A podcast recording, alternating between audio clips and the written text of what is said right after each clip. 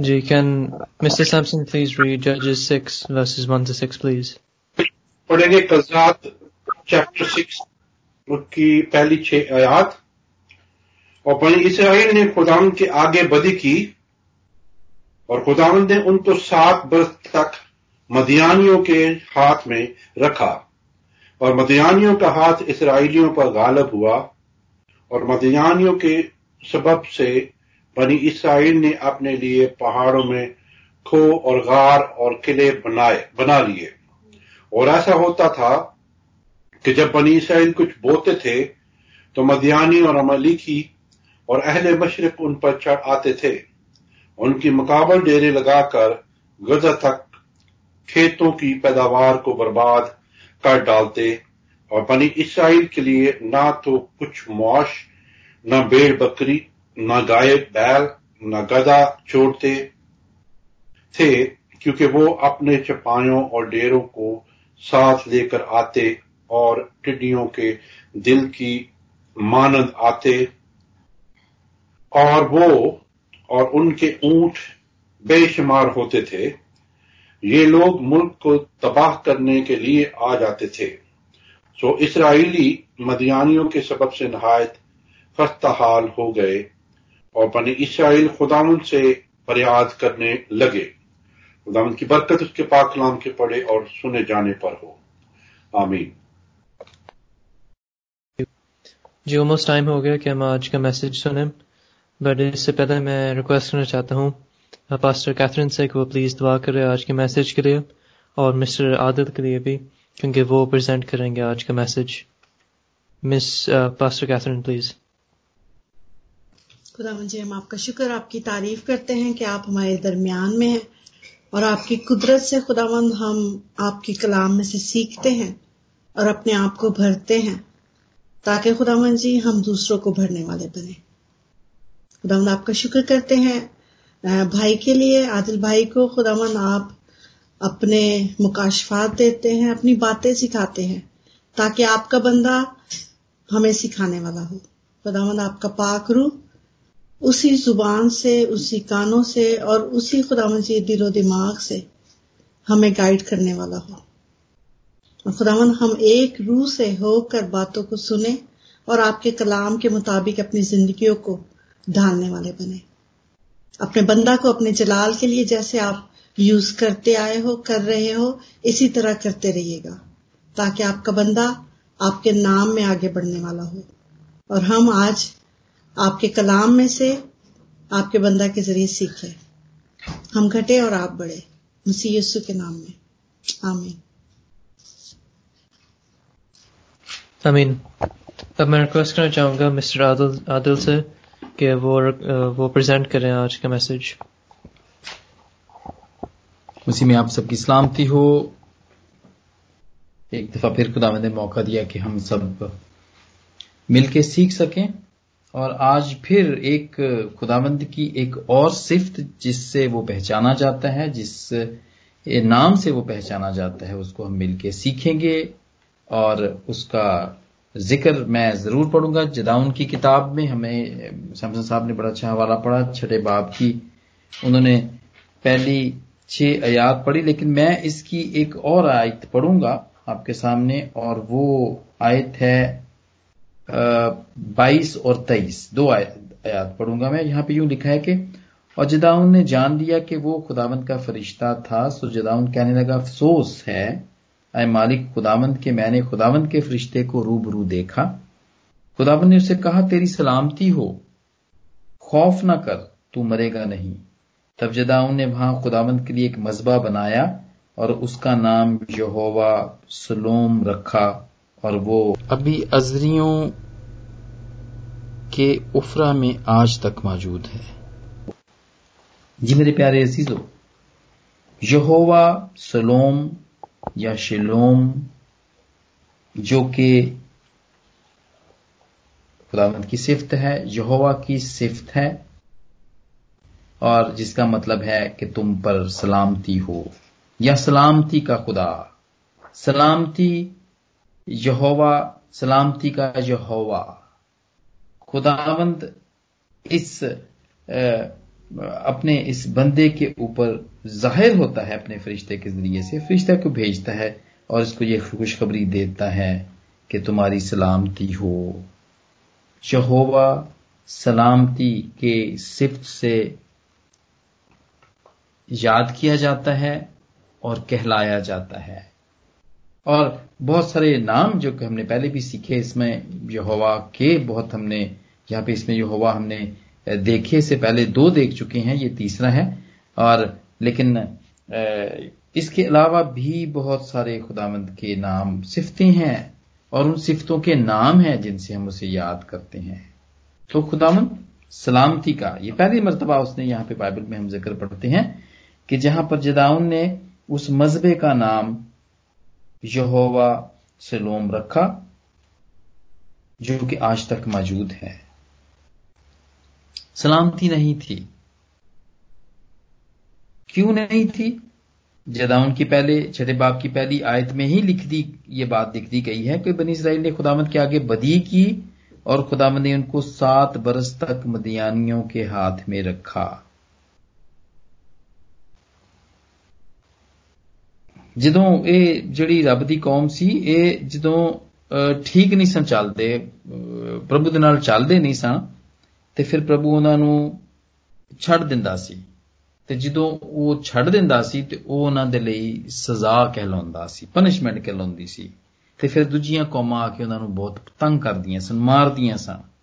ਇੱਥੇ ਤੁਸੀਂ ਵੇਖ ਸਕਦੇ ਹੋ ਇਸ ਹਵਾਲੇ ਦੇ ਵਿੱਚ ਮਦਿਆਨੀਆਂ ਦਾ ਜ਼ਿਕਰ ਇੱਥੇ ਕੀਆ ਕੀਤਾ ਗਿਆ ਹੈ ਅਮਾਲੀਕੀਆਂ ਦਾ ਜ਼ਿਕਰ ਕੀਤਾ ਗਿਆ ਹੈ और अहले मशरक उन पर चढ़ आते थे तीसरी आयत के आखिरी हिस्से में यहां पे लिखा हुआ है और भी बहुत सारी कौमें इनको तंग करती थी क्या करते क्या थे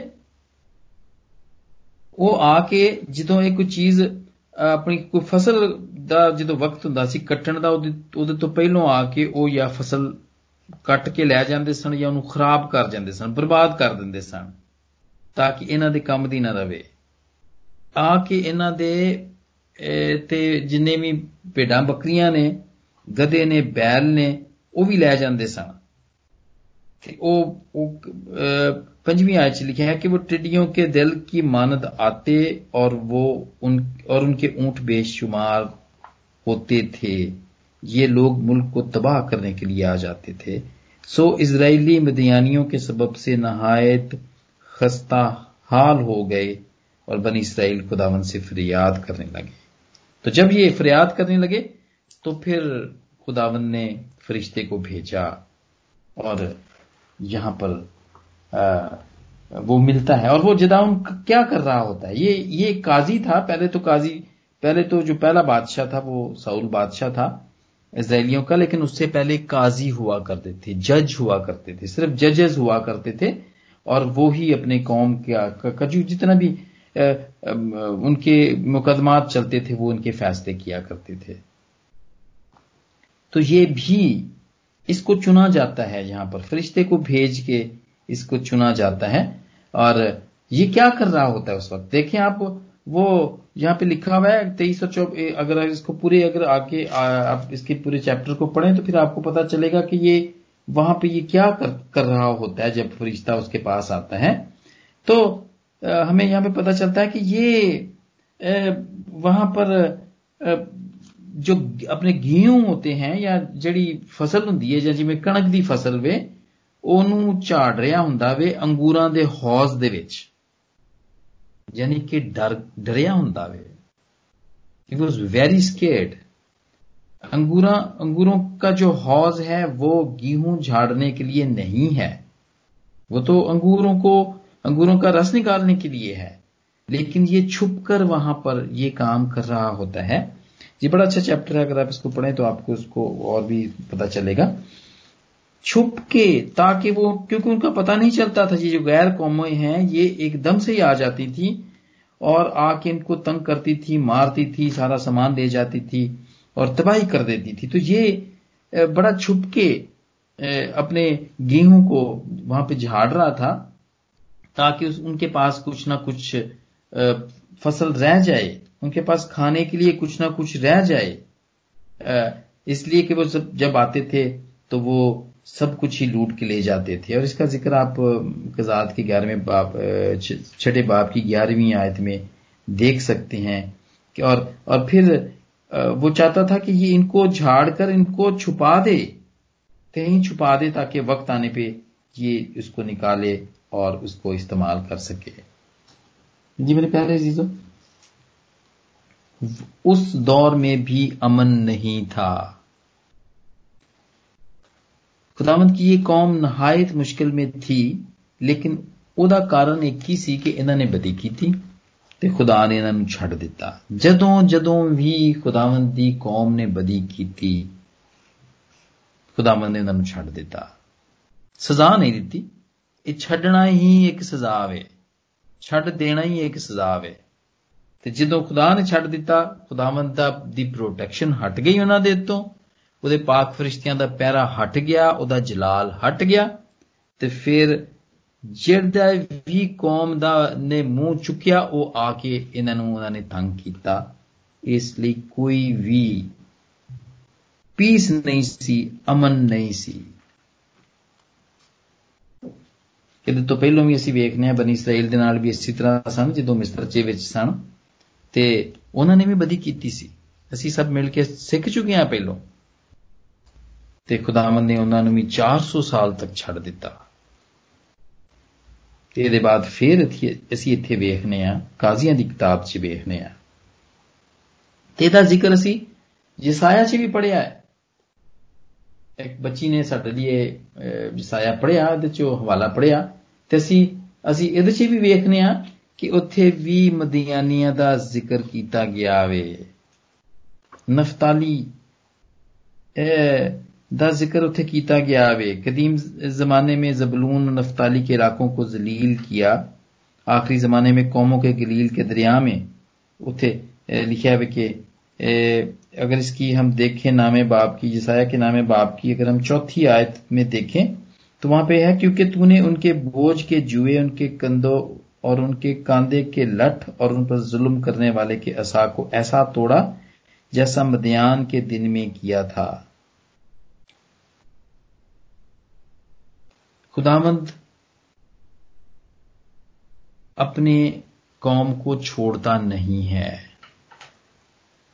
चाहे वो एक साल गुजरे, चाहे एक सौ साल या चार सौ साल गुजरे, और वो अपनी चीज़ को नहीं छोड़ता, वो अपने, अपनी कौम को नहीं छोड़ता। ये उसकी कौम है, ये उसकी चुनी हुई कौम है, उसकी बनाई हुई कौम है, और वो उसको छोड़ता नहीं है। और उससे वादा करता है। हमेशा से उसने वादा किया। जैसे ये जदा उनसे किया, इससे पहले भी वादे किए गए। हम देखते हैं, जोशुआ की किताब के अंदर देखते हैं। पहला बाप नामी आयत में देखते हैं, वो खुदामद उसको कहता है कि सो मज़बूत हो जा और हौसला रख, खौफ ना खा और बेदिल ना हो, क्योंकि खुदावंद तेरा खुदा जहाँ जहाँ तू जाए, तेरे साथ रहेगा। और यही बात जदाउन को भी कहता है। हालाँकि वो कहता है कि फिर ये क्या अगर अगर तू हमारे साथ है तो ये मुसीबतें हम पे क्यों आ रही हैं? वो जो कल हम बात, ये सवाल भी उठा था कि क्यों परसिक्यूशन क्यों हम पर होती है? और पारी साहब ने बड़े अच्छे तरीके से हमें बताया था कि वफादारी सीखने के लिए होती है। वफादारी सीखने के लिए होती है। लेकिन जहाँ अभी जो हम पढ़ रहे हैं जहाँ पे जो कॉन्टेक्स्ट हम पढ़ रहे हैं, वहाँ पे हमें पता चल रहा है कि बनी इसराइल वफादार नहीं थे। उन्होंने बदी की थी। और इस वजह से उस, उनके अंदर से पीस अमन खत्म हो गया था। और हम देखते हैं कि खुदामंद की ये सिफ्त है ये। जहोवा शेलोम, या यहोवा सलोम, जिसको उर्दू में भी कहा जाता है। और मेरे, जो हमारा एक बड़ा अच्छा भाई है, भाई विजय, जो कि इसराइल के अंदर है अबरानी में वो हम उसके साथ प्रोग्राम करते हैं रेडियो के लिए बहुत सारे। और जब हमने कुछ दिनों पहले ही उसके साथ प्रोग्राम किया तो उन्होंने हमें बताया कि अभी भी इसराइल के अंदर जो हम एक दूसरे को सलाम करते हैं तो वो शलोम ही कहते हैं। शलोम, सबको शलोम कहते हैं। जैसा भी उन्होंने अगर अपने बाप को सलाम करना है या माँ को या बहनों भाइयों को या किसी को भी करना है तो वो शलोम शलोम ही कहते हैं। यानी तुम पर सलाम शांति हो। क्योंकि खुदामंद सलामती सलामती लेकर आता है, वो देता है सलामती। वो वादा भी करता है और वो देता भी है। और जिदा उनको वो पैगाम दे रहा है सलामती का, और अच्छा बड़ी हैरानी की बात है वैसे कि उसको पैगाम तो वो सलामती का दे रहा है, लेकिन वो कहता है कि वो खुद उसके लिए जंग करेगा, यानी कि वो हमारी लड़ाई वो खुद ले लेता है। उसको पता है कि उसकी कौम नहीं लड़ सकती। कमज़ोरी है। थोड़े लोग हैं डरे हुए हैं सहमे हुए हैं। दूसरे लोग बहुत ज़्यादा हैं जैसे कि पढ़ा अभी कि वो बहुत ज़्यादा होते थे। आ, हमने गजात की छठे बाब के अंदर पढ़ा कि वो बहुत ज़्यादा होते थे उनके ऊँट बहुत ज़्यादा होते थे जिनके ऊपर वो बैठ के आते थे। लेकिन खुदामंद इसको कहता है कि वो खुद इसके लिए जंग करेगा। लेकिन वो अपनी कौम को पीस देता है और खुद वो मुश्किल में पड़कर, खुद वो जंग करता है इनके लिए। इब्रानियों का खुदा यही फ़र्क रखता है। अपने कौम में और दूसरों की कौम में वो फ़र्क रखता है। क्योंकि दूसरों के कौम या बुतों की, या जो भी जिस वजह से ये बदी के अंदर पड़े, बुतों की वजह से बदी में पड़े, उनके खुदाब, यानी कि बुत जो थे, वो पीस नहीं दे सकते। और खुदामद जहाँ पर यही बताना चाहता है कि वो यहोवा शेलोम है, जो कि पीस दे सकता है और देता है, अमन कायम कर सकता है। बड़े वादे किए। इस यहोवा ने बहुत वादे किए। हम देखते हैं सफनिया की किताब में देखते हैं, तीसरा बाब उसकी चौदह से लेकर सत्रह आय तक लिखा है, बेनते सैन नगमा सराई कर, आए इसराइल ललकार, आए दुख्तरे यरूशलेम, पूरे दिल से खुशी मना, और शादमान हो। और पंद्रहवीं आयत में है, खुदाबंद ने तेरी सजा को दूर कर दिया, उसने तेरे दुश्मनों को निकाल दिया खुदामंद इसराइल का बादशाह तेरे अंदर है तो फिर मुसीबत को ना देखेगी। खुदावंद अंदर है। जब खुदावंद अंदर होता है तो फिर कोई भी मुसीबत नहीं देख सकता। लेकिन जब खुदावंद छोड़ देता है तो फिर मुसीबतें ही मुसीबतें हैं। परेशानियाँ ही परेशानियाँ हैं। खुदावंद को अंदर लाने की ज़रूरत है, मेरे अजीजों। और खुदामंद जो कि अपनी सिफतों के वसीले से या उसके ज़रिए से वो पहचाना जाता है वो अपनी कौम को, वो चुनी हुई कौम को, चुने हुए लोगों को वो छोड़ता नहीं है, रद्द नहीं करता, भूल नहीं जाता है, वो याद करता है, वो याद करता है। खुदामंद कहते हैं? जबूर के, जबूर 81 की दसवीं आयत में लिखा है, मैं तेरा खुदा हूँ जिसने तुझे मिस्र से छुड़ाया। कभी हम अगर छोड़े हुए, अगर हमें लगे हमारी ज़िंदगी के अंदर कभी हम डिप्रेस हो जाएँ, हमें लगे कि हम छोड़ दिए गए हम पर बड़ी मुसीबतें आ गई हैं। तो इन हवालों को याद करें, इन वादों को याद करें जो कि खुदामंद ने हमें अपने पाकलाम में लिखे हुए हैं कि मैं तेरा खुदा हूँ जिसने तुझे मिस्र से छुड़ाया है। इसका मतलब यह है कि मैं तुझे अब भी छुड़ा सकता हूँ। जसाया के इकतालीसवें बाप की दसवीं आए तू मत डर, क्योंकि मैं तेरे साथ हूँ। हरासा ना हो, क्योंकि मैं तेरा मैं तेरा खुदा हूँ। मैं तुझे ज़ोर बख्शूँगा। मैं यकीनन तेरी मदद करूँगा और अपनी सदाकत के दहने हाथ से तुझे संभाल लूँगा। वादा है आज भी, क्योंकि क्योंकि क्योंकि हम जितने भी इससे पहले कि हम काम देखते हैं खुदावंद के जिन जिन कौमों से खुदावंद ने अपनी कौम को बचाया, बिल्कुल इसी तरह ही बचाया। ज़ोर से मदद करके, अपनी सदाकत के दहने हाथ से खुदाबंद ने संभाला। जसाया के 54 चैप्टर की दसवीं आयत में खुदाबंद तुझ पर रहम करने वाला यूँ फरमाता है कि पहाड़ तो जाते रहें और टीले टल जाएँ, लेकिन मेरी शफकत कभी तुझ पर से जाती ना रहेगी और मेरा सुलह का अहद ना टलेगा। ये प्रॉमिस ऑफ़ पीस भी कहलाता है। अमन का वादा किया गया है। और जो ईमान रखता है, जिस आया छब्बीस के तीसरी आयत के अंदर, जो ईमान रखता है, जिसका दिल कायम है तो उसे सलामत रखेगा, क्योंकि उसका तवक्कल तुझ पर है। जी मेरे प्यारे जीजो ये सलामती का शहजादा हमारे दरमियान में आया। हमारे दरमियान में प्रिंस ऑफ़ पीस जीसस के नाम से। यहोवा शेलोम यहोवा सेलोम के नाम से। और वो इब्रानियों का तेरहवा बाप और आठवीं आयत में लिखा है कि वो कल, आज और अब तक यकसा है। वो यकसा है और वो ये भी, खुदामद यसू भी हमें यही वादा देता है। जुना के चौदहवें बाप की सताइसवीं आयत में मैं तुम्हें अपना इत्मीनान दिए जाता हूँ। अपना इत्मीनान तुम्हें देता हूँ। जिस तरह दुनिया देती है, मैं तुम्हें इस तरह नहीं देता। तुम्हारा दिल ना घबराए और ना डरे। इत्मीनान। अबलीस की तरह नहीं कि सारी दुनिया का अख्तियार मुझे दिया गया है। जो खुदा जिस मसीह को ऊँचे पे ले जाके खड़ा करके उसने ये ये क्लेम किया था। कि सारी दुनिया का, कि जितनी भी ये शानो शौकत है, ये मेरी है, ये मेरे पास है, ये मैं तुम्हें दे सकता हूँ। लेकिन मेरे चीज़ों क्या उससे हमें इतमान मिल सकता है? जो जहोवा शेलोम हमें जो वादा करता है, क्या वो दे, क्या उससे हमें इतमान मिल सकता है सारी शानो शौकत से, दुनिया की सारी ऊँची ऊँची बिल्डिंग से और अच्छी अच्छी चीज़ों से? नहीं। इसलिए खुदा जस्सू जो कि यहोवा शेलोम है वो खुद कहते हैं कि मैं तुम्हें अपना इत्मीनान दिए जाता हूं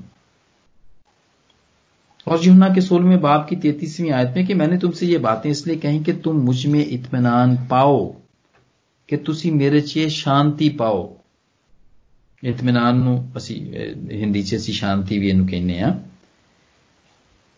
दुनिया में मुसीबत उठाते हो, लेकिन खातिर जमा रखो, मैं दुनिया पर गालिब आया हूँ। मुसीबत चुक के उन्हें विखा दिता कि मैं तुम मैं मार नहीं सकते मैं ज़िंदा सा तो मैं ज़िंदा ही रहना मैं। मेरे अजीजो, एक और हवाला जो कि पहला पत्र पांचवी आयत की, पाँचवें बाब की सातवीं आयत की, अपनी सारी फ़िक्र उस पर डाल दो। जो से लोम पर अपनी सारी फिक्रें डाल दो, क्योंकि उसको तुम्हारी फ़िक्र है। उसको हमारी फ़िक्र है ईमान से, और यही ईमान हमारा हौसला बढ़ाता है। हाँ, इस दुनिया के अंदर हैं, परेशानियाँ हैं, लड़ाइयाँ हैं, डिप्रेशन है जहनी दबाव जो कि हैं, वो हैं। माली परेशानियाँ बहुत हैं। जिस्मानी कमजोरियाँ बहुत हैं। लेकिन जहाँ पर यहोवा शेलोम है, वहाँ पर शांति है। शांति ही शांति है। हम सबको शांति तो मिलती है, रोज ही तो हम जमा हो जाते हैं उसकी बातें करने के लिए और सुनने के लिए रोज ही हम यहाँ पर जमा हो जाते हैं। अगर हम, अगर उसके अगर उसकी मौजूदगी हम में ना हो तो हम कभी भी जमा ना हो। हम जमा हो ही नहीं सकते। हम उसके पास आ ही नहीं सकते। अगर वो हम में मौजूद है और अगर हमारा ईमान उसके ऊपर है। हम जमा होने से बाज हो ही नहीं सकते हैं। हम ज़रूर जमा होंगे। क्योंकि हमें इत्मीनान मिलता है। हमें सलामती मिलती है। हमें सलामती मिलती है। मेरी जीजो यही यहोवा शलोम, जब हम इसके जब हम इसके सामने सारी, अपनी सारी मिन्नतें, दरखास्तें, शुक्रगुजारियों के साथ जब पेश करते हैं तो यही खुदा का इतमान जो समझ से बिल्कुल बाहर है, यही हमारे दिलों और ख्यालों को मसीह यस्सु में महफूज रखता है। फिलिपियों के चौथे बाब की छठी और सातवीं आयत। पीस इतमान फल है, फ्रूट ऑफ़ द स्पिरिट है ये। ये हमें ये बताता है कि ये ये है। और यही यहोवा शलोम सब परेशान हाल लोगों की फ़िक्र करता है। बहुत सारे वादे हैं, बहुत सारे यहाँ पर लिखे गए हैं। वो पाकलाम के अंदर, इबादत के बीच में, इबादत के आखिर में, खुदामंद के बंदे, खुदामंद के काहिन, हमारे उस्ताद, वो हमें खुदामंद के इतमान के साथ रुखसत करते हैं कि अब खुदामंद जो इतमान का सरचश्मा है, आप ही तुमको हमेशा और हर तरह से इतमान बख्शे। ग्रेस ये ग्रेस मिलती है। और जो इस बात को लोग समझते हैं, जिनको इसका तजर्बा है, वो कभी भी इबादत को छोड़ के नहीं जाते। जब तक कि वो ग्रेस ना ले लें, जब तक कि वो ये खुदामंद का इतमान ना हासिल करें, जो कि वहाँ पे मिलता है, जो कि अनाउंस होता है वहाँ पर। मेरे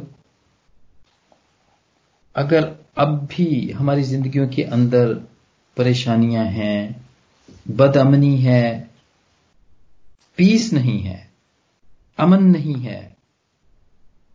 तो ये प्रिंस ऑफ़ पीस यहोवा, शलोम, इसके वादों को याद करें, इसके कामों को याद करें कि इसने अपनी कौम को इतमान दिया, अमन दिया, पीस दिया, और ये आज हमें भी दे सकता है। ईमान ईमान रखें। अपनी सारी दुआएँ मिन्नतों के साथ, दरखास्तें शुक्रगुजारी के साथ पेश करें, ताकि खुदा का इत्मीनान हम सबको मिले। और आज खुदामंद का यही इत्मीनान, यही अमन, यही शांति। आज खुदामंद के इस पाकलाम को शेयर करने के वसीले से हम सबको मिले। आमीन। आमीन।